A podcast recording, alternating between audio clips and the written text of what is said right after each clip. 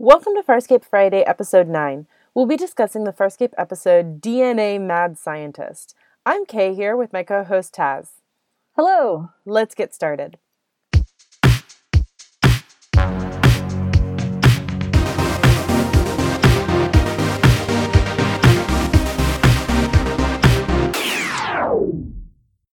Welcome back. Here's a quick summary of DNA Mad Scientist. The Moya crew works with a famous scientist who claims that with a DNA sample, he can pinpoint the exact location of their home planet. When he demands Pilot's arm in exchange for the data crystal, D'Argo, Zhaan, and Rygel eagerly give him what he wants, despite Aeryn, John, and Pilot's hesitation. Meanwhile, Aeryn becomes a science experiment as she quickly turns into a pilot Sebacean hybrid. So this episode is often a turning point for many first-time viewers of Farscape because it shows just how far the show will go. It's pretty dark in a lot of places, and we have Zhaan, D'Argo, and Rygel all turning on each other here. And there's there's no convenient science fictiony mind-altering substance or alien pollen excuse for why. It's just them. And this single question strips them down to this raw selfishness that they all show. That is just all them. And it's how far will they go to get home? So first it's letting our villain and genetic experimenter Namtar, who is this really giant, tall, kind of ugly looking dude with backwards knees, which really bothered me for some reason. I don't know. The knees just, they were going in the wrong direction. I, I want to talk about that just quickly so we don't forget. But Yeah. I was trying to figure out since Namtar essentially is building himself to be the perfect being, I'm wondering if there is some moving benefit to having backward knees. Like, would it make you technically faster? I'm thinking of like horses because they, Yeah, they maybe. resembled like goat legs or, you know, horse legs. that, that could be true. Definitely. Okay. Visually, it just really bothered me because it's so pronounced. Like Mhm. horse legs, you, they're still more or less straight, you know? Mhm. They're just hinging indifferently. But this, this is like one of those recurved chairs almost. That's the balance is all, all different, even though it's like perfectly structurally sound. It just looks Mhm. so wrong. So this is Namtar. Namtar is this genetic experimenter. What he needs from them in order to find their homes is fluid from their eyes. Uh, which has DNA on it, and he sticks needles in their eyes, and that's how it opens, and it's so gross. Eyes, why?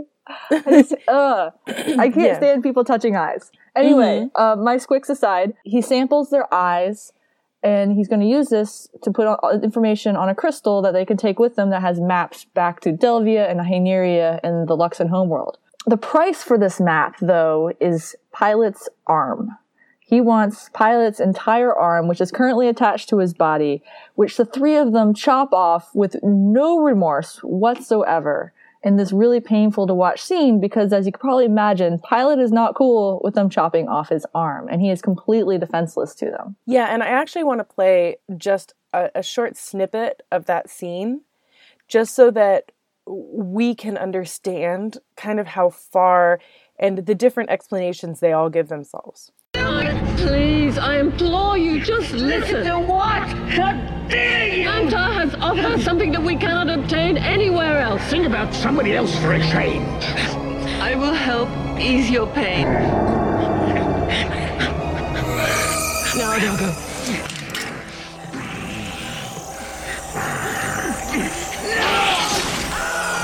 So in that clip, you hear this interesting interplay where Zhaan is trying to do something we've seen her do before, where she's like, Oh, I'll take your pain.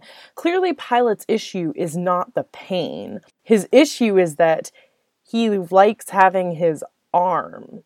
And it's and I think what makes it just more disturbing is that here we have Zhaan, a character that really has formed a close relationship with Pilot, a close relationship with Moya, and yet she is so willing. She's almost eager to to do this, to sacrifice this at the chance of going home. hmm And with Zhaan in particular, I'm not sure we could have had the storyline from her without having had her her i- crisis of identity in the last episode we watched, that old Black Magic, where Mhm. she has to embrace this savage side of her that she has repressed for so long, or or moved beyond for so long. But that that viciousness in her is very much in play in this entire episode. Zhaan has like some of the coldest body language throughout the whole plot line here where she and D'Argo are scheming and plotting against Rygel. They're holding down Pilot and they're taking his arm. They're all conniving against each other. She's backstabbing D'Argo to try and get on Rygel's good side.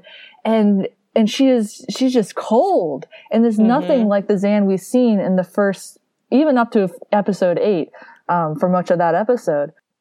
She is not the calm, collected priest who values all life. That's still there, but it's been subsumed by her, her cold practicality about, I want to get home. I'm going to do anything to do it. And she just goes to this really, really dark place that I don't think you would have gotten without, without her character arc in the previous episode. Yeah, Zhaan in this whole episode is not only the most cold, but she's also the most conniving. She's at a level of Rygel. In fact, to to be honest, she's beyond Rygel at this point because Rygel spends this whole episode as soon as he sees the crystal, he takes it and he hides it to give himself the power. Because the premise is that the crystal has so much data that they can only download one map and destroy the other two.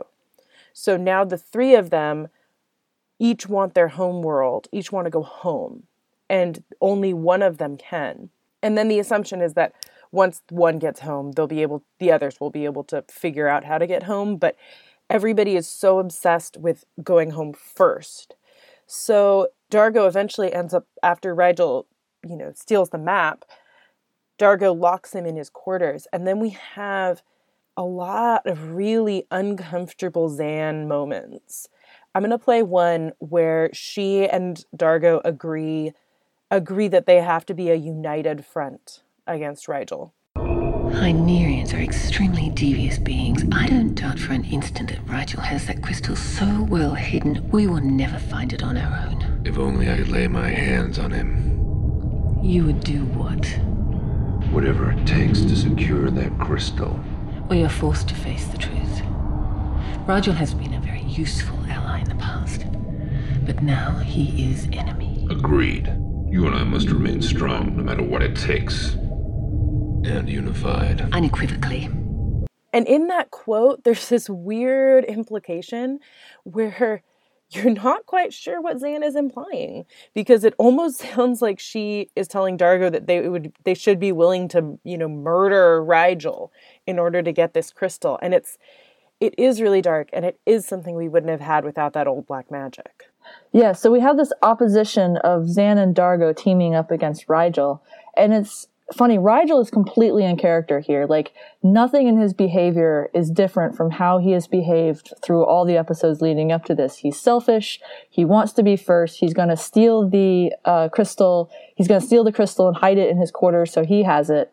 He, you know, rebuffs any attempts at getting it by first D'Argo, then Zhaan. And Zhaan even like basically tries to seduce him. And it's really kind of funny scene also with Zhaan being still very cold and calculating. And you can tell that's, you know, it's an act for her. And, you know, Rygel lets her stroke his earbrows for a minute, but then he like immediately shakes himself out of it as soon as, uh, as soon as Zhaan goes in for what she wants, which is, you know, the crystal.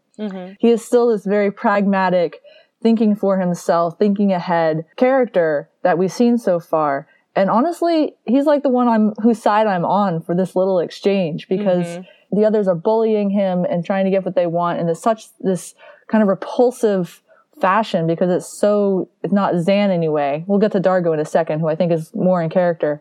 But actually, I'm I'm on D- Rygel's side for this little conflict, which mm-hmm. I don't often find myself in these sorts of situations. Yeah, because especially when you look at what he did, but then it's hard to be on anybody's side but his when you have Zhaan, yeah, sexually manipulating him, D'Argo threatening to starve him to death in order to get the crystal.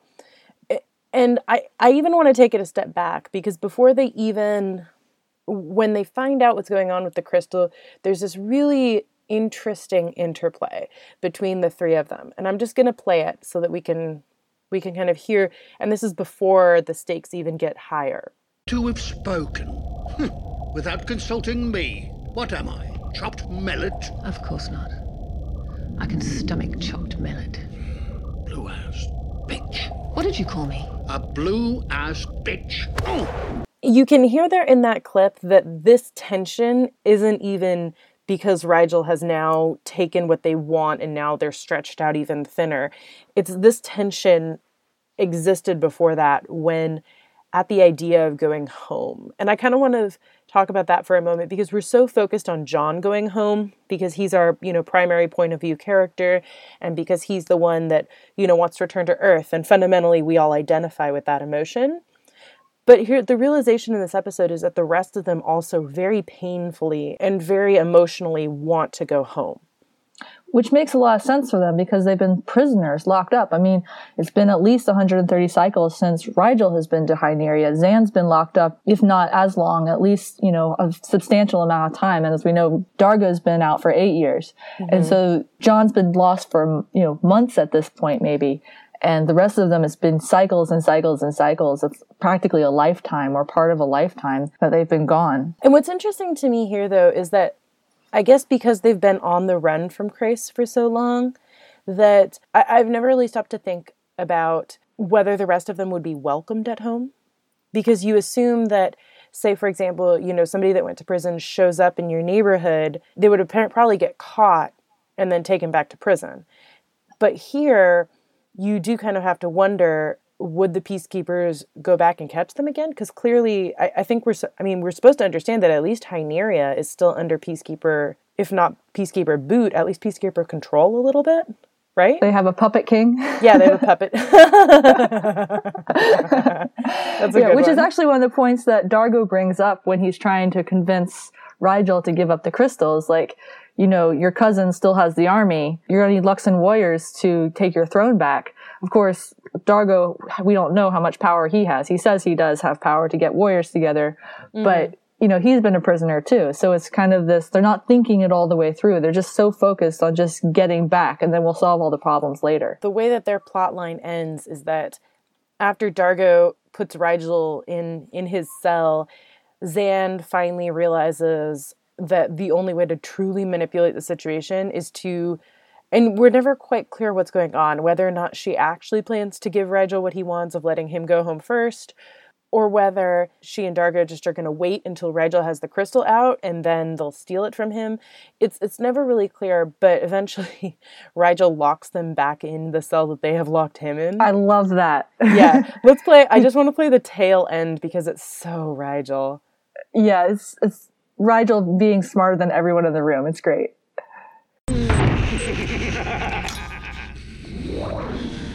Didn't hear all you were offering, I'm afraid. But then, I guess it's a moot point anyway, isn't it? How did you get out? You really think that I could spend all those cycles locked in one of these cells and not have a secret means of sneaking in and out as I please? Now, if you'll excuse me, I have a little trip planning to do. Rygel, wait! Again, we get this this idea of the history between not necessarily between the three of them, but we get this idea of the history that each of them have, where Rygel has been locked up for so long that he had a way in and out of his cell without anybody noticing. And later on, when you have Zhaan and D'Argo trying to like stab their way out again with like, like Aeryn, we're like, what are you gonna do with that? well, they're picking the lock. Yeah, but I'm like, why don't the peacekeepers build better cells? What cell has a lock inside the cell? Well, that's but that's also another point though to to look at the world building of this because Leviathans are not meant to be prison ships. I mean, they're their own creatures. That's why the locks are funny. Mm-hmm. Sure, the peacekeepers probably could have done something extra to secure them, and they probably did, but you're going to have these structural imperfections because that wasn't her original design. You know, mm-hmm. she's her own creature. She was as much a prisoner as anybody. Mm-hmm. That's a good point. So just their dynamic i think you're right about this being the not only the darkest episode we've seen so far but it is an episode that really truly reveals the gritty underbelly of these characters. And this is again something that doesn't really go away. We discussed in the last episode how Zhaan we're going to have to deal with Zhaan's darkness for a while and this is part of it. Yeah and there's a serious breach of trust that happens too with pilot mm-hmm. so i want to talk about him for a minute because pilot is stuck in the den. He is defenseless and they cut off his arm and he has this attitude about it that when John comes to him later is saying, aren't you angry? Why are you not angry about this? And I'm going to play this clip right here where Pilot explains. You let them cut off one of your arms. I didn't exactly let them. They have the opportunity to go home. The drive is very strong. I will never understand you people. How can you not be angry? Insanely angry. When one of my species is bonded to a Leviathan, we give our lives to the service of others. Ship first, then those who travel aboard her. No matter what those aboard do to you. My species is incapable of spaceflight on our own. If we wish to journey beyond our home planet, this is the trade off we make for the chance to see the galaxy. I consider it a perfectly equitable arrangement. So Pilot's attitude here is that that he is a servant. He serves others. That is his role, and that is the price he has to pay for being aboard a Leviathan and going to see the galaxies and the stars and everything. But I have to wonder, like, how much of this this is one justification because that is a way he can cope with being kind of helpless in the face of his passengers. And also how much of it is a leftover attitude from when he worked for the peacekeepers. Because as we learn Mm. later, Pilot always was on Moya when the peacekeepers were on Moya. Mm-hmm. And so this is his first freedom he's ever had from being a servant to the peacekeepers who had total control and were ruthless probably about it all. I mean, they had the control collar. He and Moya were, he and Moya were forced to be a prison transport against their will. And so how much of his attitude is also left over of being a captive for so long, you know? Mhm. And that's something I think is hard to tease apart here because Pilot is such a gentle and peaceful creature at heart. And yet he has been in these really awful conditions for so long, or at least these awful psychological conditions of being, of being a prisoner. Mm-hmm. And so how much of his acceptance of that? Because he is angry. Yeah, he is angry. I'm going to play another I'm going to play another short clip where you hear this is after Pilot and, and Pilot and John have had their conversation and it's just really quick and it's when they've figured out that the crystal is essentially worthless and, and they can only have one map out of 3. Moya isn't. Pilot, how are you? The yachts with pleasantries? What do you mean Moya isn't assimilating the data? Is that her doing or yours? I have nothing to do with it. Pilot is right. The data is being processed directly by Moya. But there's too much. There is a great deal of data, but Moya will just have to. Moya can do nothing about it. It appears your crystal is useless. Lucky for you, you didn't trade anything of real value to get it. We can access one of the maps. But only if we destroy the other two.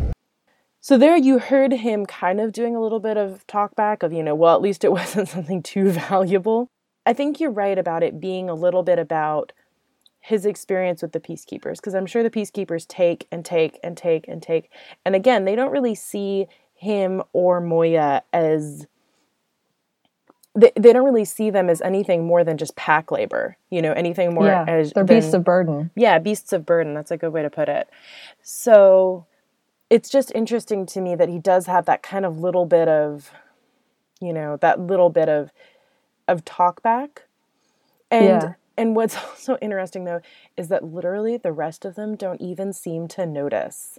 They flat out are just kind of like they there's Right. no guilt there. There's no guilt there. They're just kind of like oh well, you know, like Oh, yeah, well, we cut off your we arm, we do it again. Yeah, yeah, and then they just completely go back to their their conversation about and their infighting about who gets to go back first. hmm The thing with Pilot and his arm is that it's viscerally painful because technically he has four arms Mm-hmm. and they've taken one, and you're just, it's just, it's gross and uncomfortable. And And he's yelling against them the whole time. yeah, this is not something that he is choosing to do. I don't. It's a very uncomfortable scene. It's a very uncomfortable scene, and it's a very interesting character note for the rest of them, mm-hmm. because it reminds us that these aren't these people weren't in prison for not doing anything. These Right. people weren't They they weren't in, they weren't in prison just for you know political reasons. Let's say. Yeah.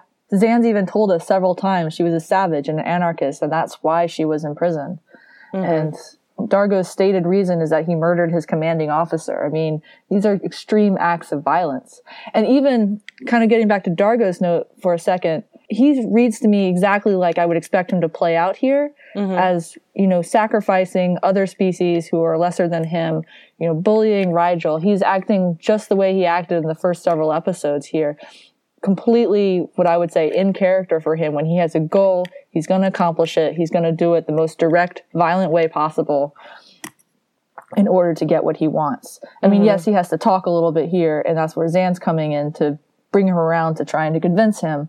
But you know, he's prepared to go to the mat for the for the crystal, especially mm-hmm. with Rygel. Yeah, I think you're right about D'Argo being the most in character, and it does make me wonder if this had happened before that old black magic, would it have gone down differently?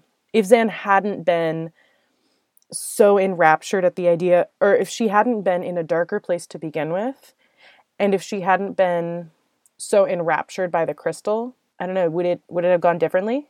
I think the actual acts, like I think D'Argo and Rygel would still have chopped off Pilot's arm, and there wouldn't have been anything Zhaan could have done to stop it. She would have talked, she would have she would have resisted verbally, but I don't think she would have done anything physically to stop it. Hmm. She might have even helped with Pilot's pain the way she does here, but she wouldn't have been part of it. it but I do think that she would have had like the silent acceptance mm-hmm. because she wants to go home too. I don't think that just because her darker impulses are coming out here, that fact has changed. I think she still desperately wants to go back to Delvia too. And so I think she would have put the blame on D'Argo and Rygel and said, I couldn't stop them, but she still would have felt the benefits and acted for the benefits of getting the maps. Mm-hmm. And there's this interesting moment that I'm going to play between after they've delivered Pilot's arm to Namtar and they are coming back on the ship, and Aeryn is literally just standing there and watching them. I'm going to play it really quickly. You have something to say to us? The decision was a hard one, Aeryn. Our actions, even harder. But it is done. How could you? Pilot is defenseless. Compassion. From a peacekeeper. For a comrade. You attacked one of your own. Would you do the same to the rest of us? Of course. Well, you have your maps now. What makes you think you can just take the ship wherever you want to go? These maps are precisely what we've been longing for. Our way home. Pilot will not help you after what you have done to him. Pilot is a servicer. You'll get over it. I'll see to it. I know what is troubling you, my dear. You'll never find your way home. But please do not deny us our, chance to find our own.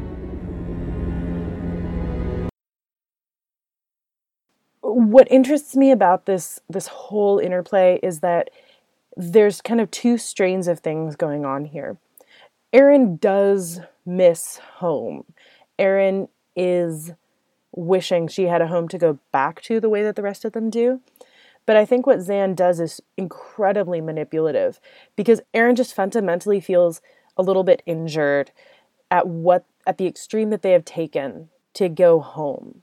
And she, I think, better than almost anyone at this point, understands that Pilot is helpless. Mm-hmm. That Pilot is he he literally can't escape. They took somebody that is trapped where he is. And yeah, I guess maybe he could have shut the doors to his chamber, but he had no idea what they were going to do. So they took somebody that was helpless Right. and they took something from him that he didn't agree to give.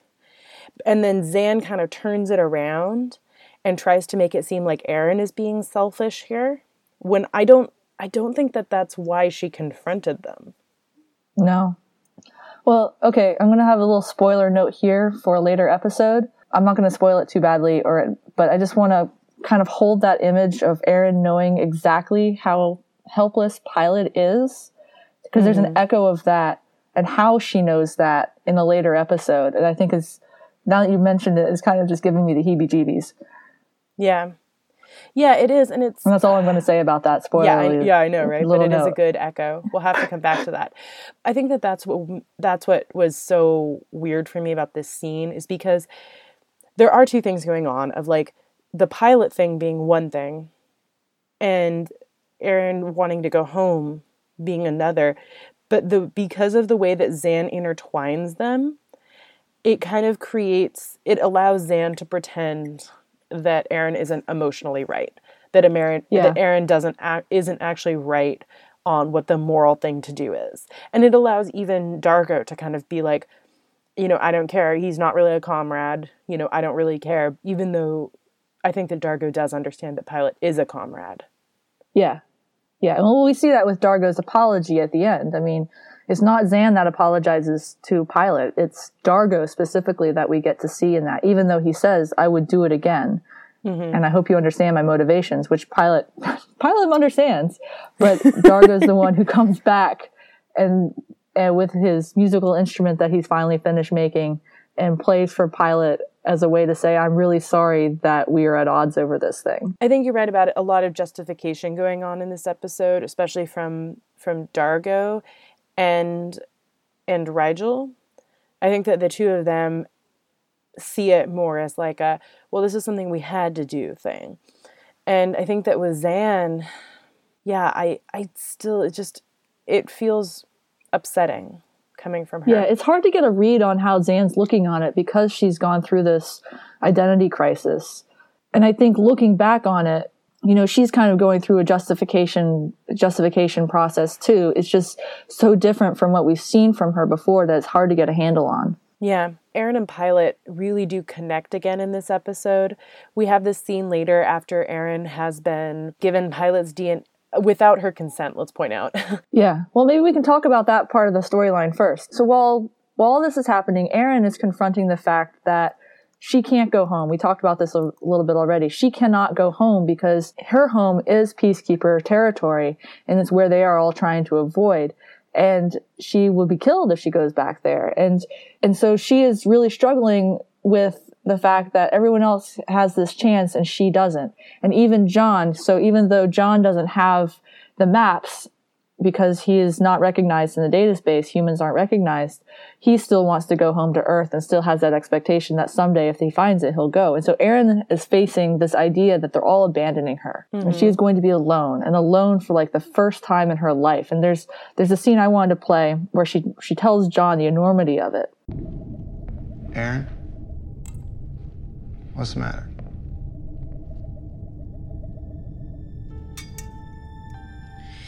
They are going home. And someday, you will too. Yeah. Sure. if I ever find a way home, yeah. I was born a peacekeeper soldier. I've always been one among many. Member of a division, a platoon, a unit, a team. I've never been on my own, John. Never been alone. Ever. When I find a way home, if if I find a way home, I'll, I'll take you with me. Me on a planet full of billions of you.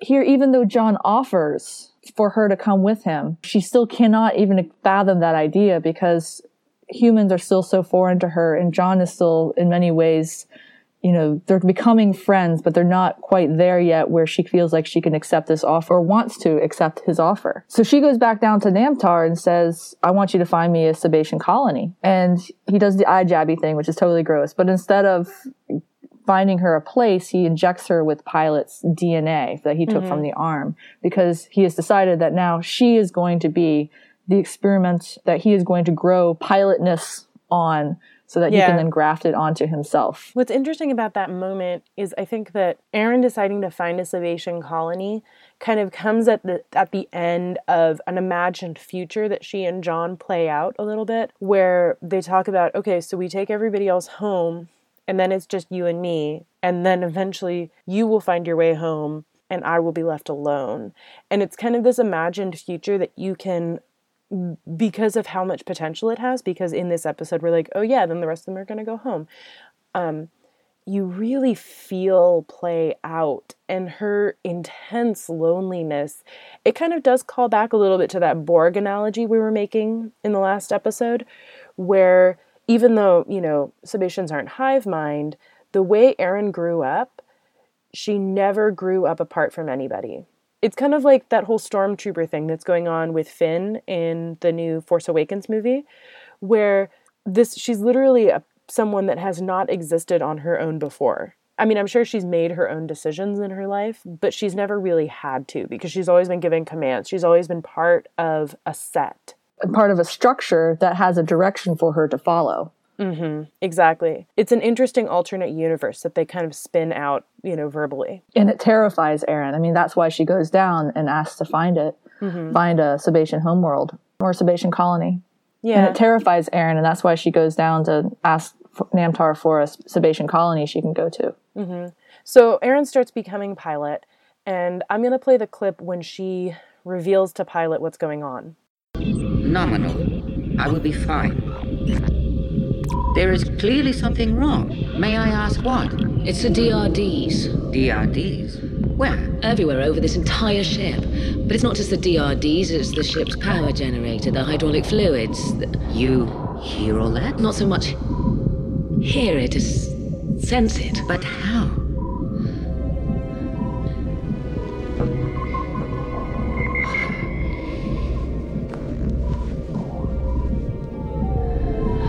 It's not so much the noises as my own thoughts. It's it's like they're all happening at the same time. And this is the first real hint that we've gotten that Pilot's consciousness is that significantly different than the rest of theirs.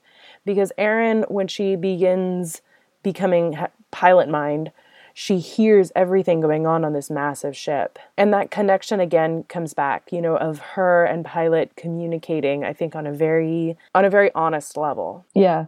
She is beginning to understand how he thinks, what his relationship with Moya is like. There's a sense of kinship mm-hmm. between them that starts to develop here, where she gets to basically live a little bit in his shoes. Mm-hmm. That'll also come back later. but but just having this sense of what he is like and his connection, and I think that just deepens the bond that the two of them have already started to build mm-hmm. with their you know working together and and they're working through science together. And so this is just another one of those bonding things that they have now, where this time, you know, Aeryn is is deeply afraid of what's happening to her. And you you heard that in the clip where she says to John when he comes in, "I'm scared," mm-hmm. and it's terrifying because you if you haven't seen the episode, she's got a pilot arm growing out of her side, and that, that's terrifying. You have this body transformation mm-hmm. happening, which is another classic science fiction trope that she's going through right now. Oh yeah, it's very body horror. It's Oh, yeah. very very body horror. And Yeah. what we find out about Namtar is and this goes back to my thing from I think like what from the episode with like the little bugs that were taking DNA samples. I'm like no good has ever come of letting someone take your DNA. Never. If you're in a science fiction TV show, FYI, do not give away your DNA. Yeah, that's the that's definitely the theme that runs through the last half of this episode is genetic experimentation is bad.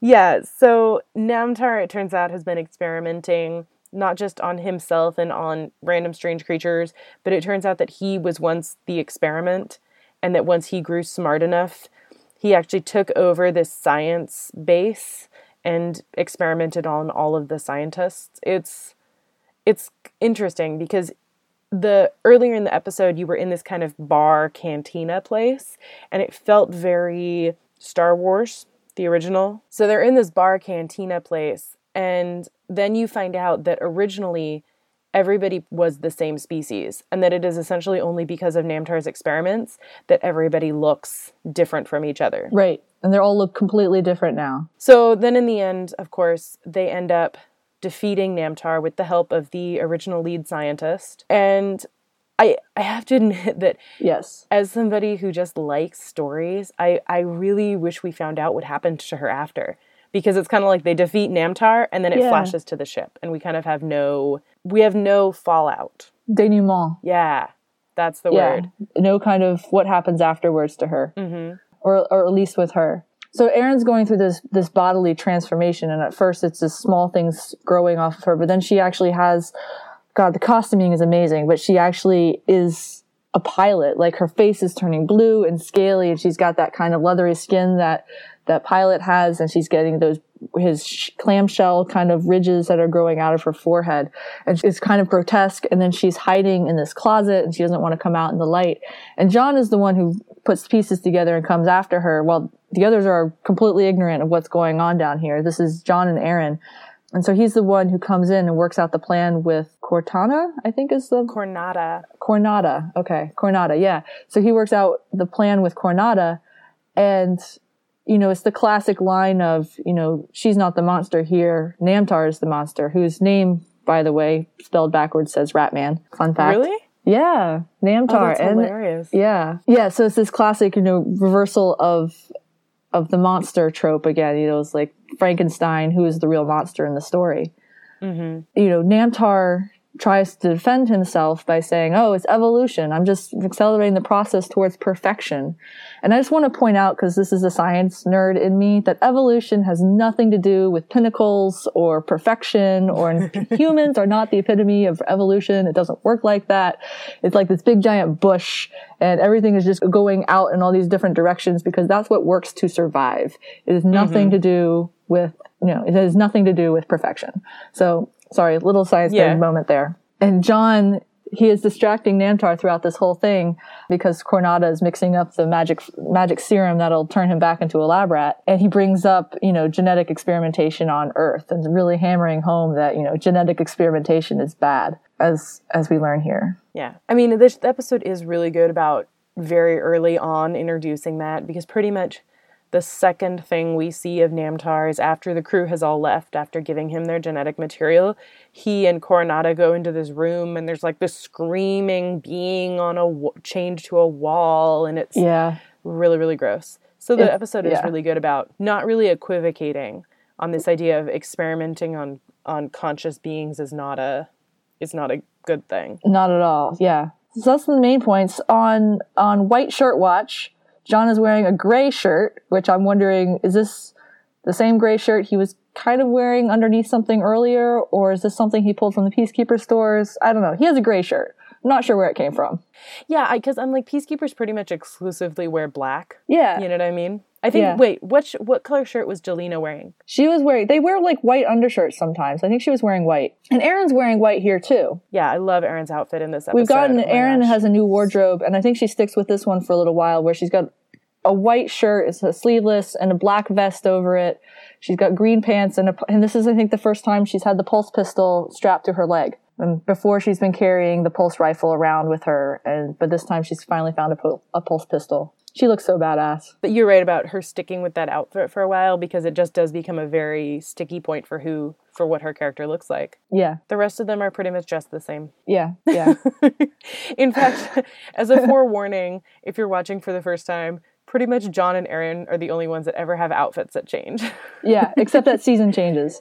yeah, at season changes. This it's interesting because I was thinking about Xena Mhm. because I was thinking how Xena essentially Gabrielle has like one outfit change when she goes from like her bard costume to like her Amazon costume, and that's like it for the entire series. Xena always wears the same thing. Gabrielle always wears the same thing. and I was like, here, I'm like, no, there's like at least enough costume changes to keep us interested, you know? Right, right, yeah. Yeah, but where did the gray shirt come yeah, from? Yeah, I was just wondering that because obviously the white one he was wearing when he came aboard, the black one we think came from the Peacekeeper stores, and then Mhm. there's this gray one, and I think we've seen it before. I'm pretty sure he was wearing it under under something because it looked it didn't look white, but Mhm. yeah, I don't know where it came from. John's All right. mysterious shirts. John's mysterious shirts. Where did they come from? If we ever get, how do you say his name? Rockne? Rockne How do you say his name? Yeah. If we ever get Rockne S. O'Bannon on the show, that will be the first question. We're never we gonna ask. get Rockne on the show. Being sarcastic. I know he's not coming. That'd be pretty cool though. Right? Yeah. Oh, man. Oh, last note to end on because the, the there is a happy face at the end of the episode. Ah. Um, John, Aeryn's recovered from her ordeal, and John makes her a plate of food cubes that are in the shape of a happy face. And she gives him this look of like, what? And he's like, what? It's a happy face. It's super cute. it's adorable. And also I okay, I want to end on that note, so we're going to come back to the happy face because adorable. But there is this moment earlier in the episode where you realize that like Zhaan and Rygel and D'Argo have been so consumed with their like their crystal situation and with their, you know, descent into heart of darkness territory that they actually don't even realize what's going on with Aeryn. No, they don't. It's a little disturbing. yeah, it's really disturbing. It's really disturbing. Pilot literally has to come on the clamshell and he's like, oh, it's ready. And the three of them are looking around like, what's ready? Mm-hmm. um, but anyway, yeah, getting back to the happy face food cubes. Oh, and like the expression she gives him though is like so so much more tolerant, I think, than we would have gotten. Yeah, yeah, it's fond. It's very fond. She's like, "Oh, you're you're my cute little dog over here that does silly things that I like." I mean, not quite that patronizing, but she, I mean, they're still working on their relationship. Yeah, it's adorable. It is adorable. All right. So, what would you give this episode? I give this one, you know, I'll give it four and a half, five. Like, I'm still working on my scale, okay, because I know there's better episodes that come, but this is also pretty a pretty darn good episode.